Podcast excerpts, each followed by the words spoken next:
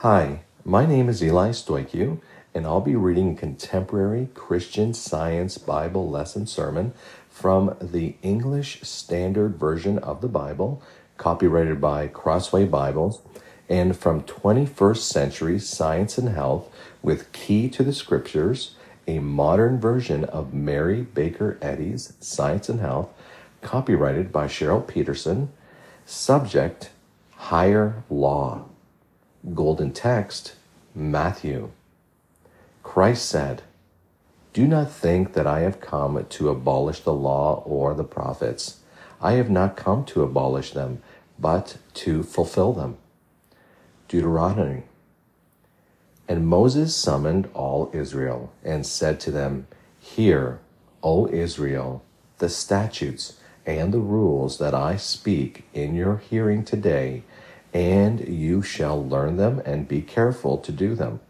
The Lord our God made a covenant with us in Horeb. The Lord spoke with you face to face at the mountain, out of the midst of the fire, while I stood between the Lord and you at that time, to declare to you the word of the Lord. For you were afraid because of the fire, and you did not go up into the mountain. He said, I am the Lord your God, who brought you out of the land of Egypt, out of the house of slavery. You shall have no other gods before me. You shall not make for yourself a carved image or any likeness of anything that is in heaven above or that is on the earth beneath, or that is in the water under the earth. You shall not bow down to them or serve them. For I, the Lord your God, am a jealous God, visiting the iniquity of the fathers on the children to the third and fourth generation of those who hate me, but showing steadfast love to thousands of those who love me and keep my commandments. You shall not take the name of the Lord your God in vain, for the Lord will not hold him guiltless who takes his name in vain. Observe the Sabbath day to keep it holy as the Lord your God commands you. Honor your father and your mother as the Lord your God commanded you, that your days may be long and that it may be well with you in the land that the Lord your God is giving you. You shall not murder, and you shall not commit adultery, and you shall not steal, and you shall not bear false witness against your neighbor, and you shall not covet your neighbor's wife, and you shall not desire your neighbor's house, his field, or his male servant, or his female servant his ox, or his donkey, or anything that is your neighbor's. 21st century science and health.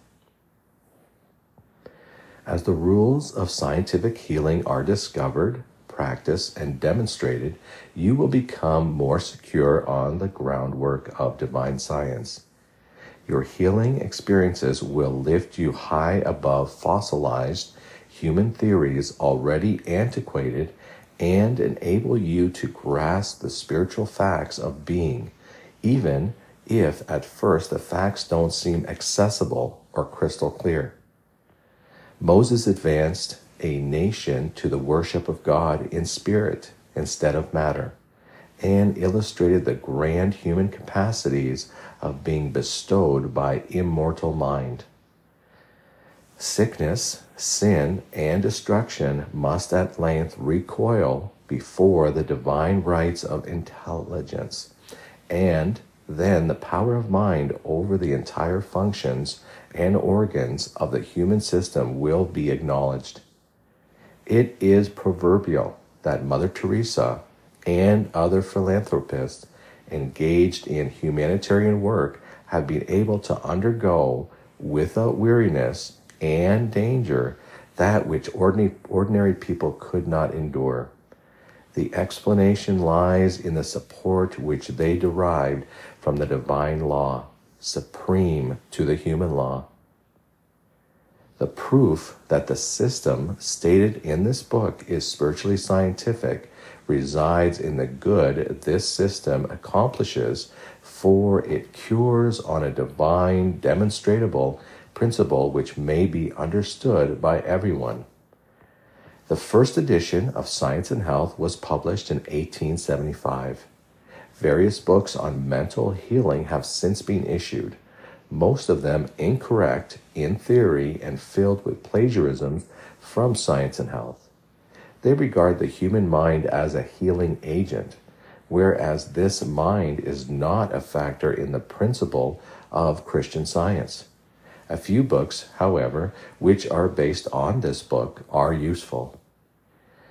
Censorship of Science and Health would condemn to oblivion the truth which is strengthening the weak and elevating human consciousness from a theoretical to a practical Christianity.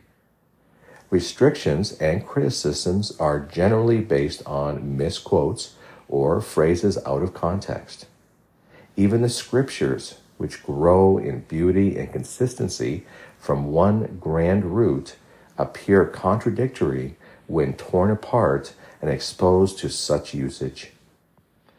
Deuteronomy Moses said, So you shall purge the evil from your midst, and the rest shall hear and fear, and shall never again commit any such evil among you. Your eyes shall not pity it shall be life for life, eye for eye, tooth for tooth, hand for hand, foot for foot. Matthew. Jesus, the Christ, said, You have heard that it was said, an eye for an eye and a tooth for a tooth. But I say to you, do not resist the one who is evil. But if anyone slaps you on the right cheek, turn to him the other also. And if anyone would sue you and take your tunic, let him have your cloak as well. As if anyone, and if anyone forces you to go one mile, go with him two miles. Give to the one who begs from you, and do not refuse the one who would borrow from you. 21st century science and health. People are taught the law Moses gave which said, Eye for an eye. And whoever sheds the blood of a human, by a human shall that person's blood be shed. Jesus, however, did not teach such retaliation. The new executor for God presented a, the divine law which blesses even those who curse love. Moses, a fleshly human being moral courage, a type of moral law and the demonstration thereof. The proof that without the gospel, the union of justice and compassion, there is something spiritually lacking, since justice demands penalties under the law. Jesus, the best physically tangible concept of the divine idea that the human mind can conceive, correcting error and bringing to light our immortality. The advent of Jesus of Nazareth marked the first century of the Christian era, but Christ's Spirit is without beginning of years or end of days. Throughout all generations, both before and after the Christian era, the Christ as the divine idea, the reflection of God, has come with some degree of power and grace to all prepared to receive the Messiah, or truth. Abraham, Jacob, Moses, and the prophets caught glorious glimpses of Christ, which baptized these insightful people in the nature or essence of love. The divine image, idea, or Christ was, is, and ever will be inseparable from the divine principle, truth. Jesus ref- referred to this unity of his spiritual identity as so. Before Abraham was born, I am. I and the Father are one. The Father is greater than I. The one Spirit includes all identities. Jesus' sayings did not mean that the human Jesus was or is eternal, but that the divine idea or Christ was, is, so, and therefore predated Abraham. Christ is one with the Father, not only with the fleshly Jesus. The spiritual idea of Christ dwells forever in the bosom of the Maker, from which it illumes heaven and earth. The Father is not greater than Spirit, which is God, but greater than the fleshly Jesus, whose earthly career was brief. The movement of thought advancing past limiting standpoints is slow and warns the spiritual traveler of the long haul ahead. However, the angels of love, a love's presence, the spiritual intuitions that tell us when the night is nearly over, the day is almost here, are our guardians in the gloom. Whoever opens the way in divine science is a pioneer and stranger, marking out the path for generations yet unborn. The statement that individuals are conceived and evolved both spiritually and physically, or by both God and human beings, are contradictory. All the vanity of the ages can never make contradictories true. The thunder of Sinai and the Sermon on the Mount are pursuing and will overtake evolving thoughts. In this course, all error is rebuked and the kingdom of heaven on earth is proclaimed. Truth is made known. It needs only to be practiced. John.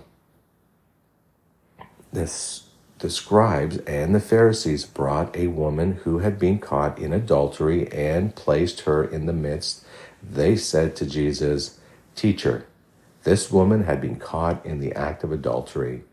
Now, in the law, Moses commanded us to stone such women. So what do you say? This they said to test him, that they might have some charge to bring against him. Jesus bent down and wrote with his finger on the ground. And as they continued to ask him, he stood up and said to them, let him who is without sin among you be the first to throw a stone at her. At once, and once more he bent down and wrote on the ground. But when they heard it, they went away one by one, beginning with the older ones. And Jesus was left alone with the woman standing before him. Jesus stood up and said to her, Woman, where are they? Has no one condemned you? She said, No one, Lord. And Jesus said, Neither do I condemn you. Go. And from now on, sin no more. 21st century science and health. Jesus' teachings were scoffed by religious elders because the teachings demanded more than the officials were willing to practice. It was enough for the elders, elders to believe in a national deity, but that belief from their time to ours has never made a disciple who could cast out evils and heal the sick. Being is holiness, harmony, immortality. It is already proved that knowledge of this, even in a small degree, will improve the physical and moral standard of human beings, will increase longevity, and will purify and elevate character. Progress will finally destroy all error and bring immortality to light. Statements proved to be good must be correct. New thoughts are constantly breaking human laws. God is the principle of divine metaphysics. As there is but one God, there can be but one divine principle of all science. There must be rules for this demonstration of this divine principle.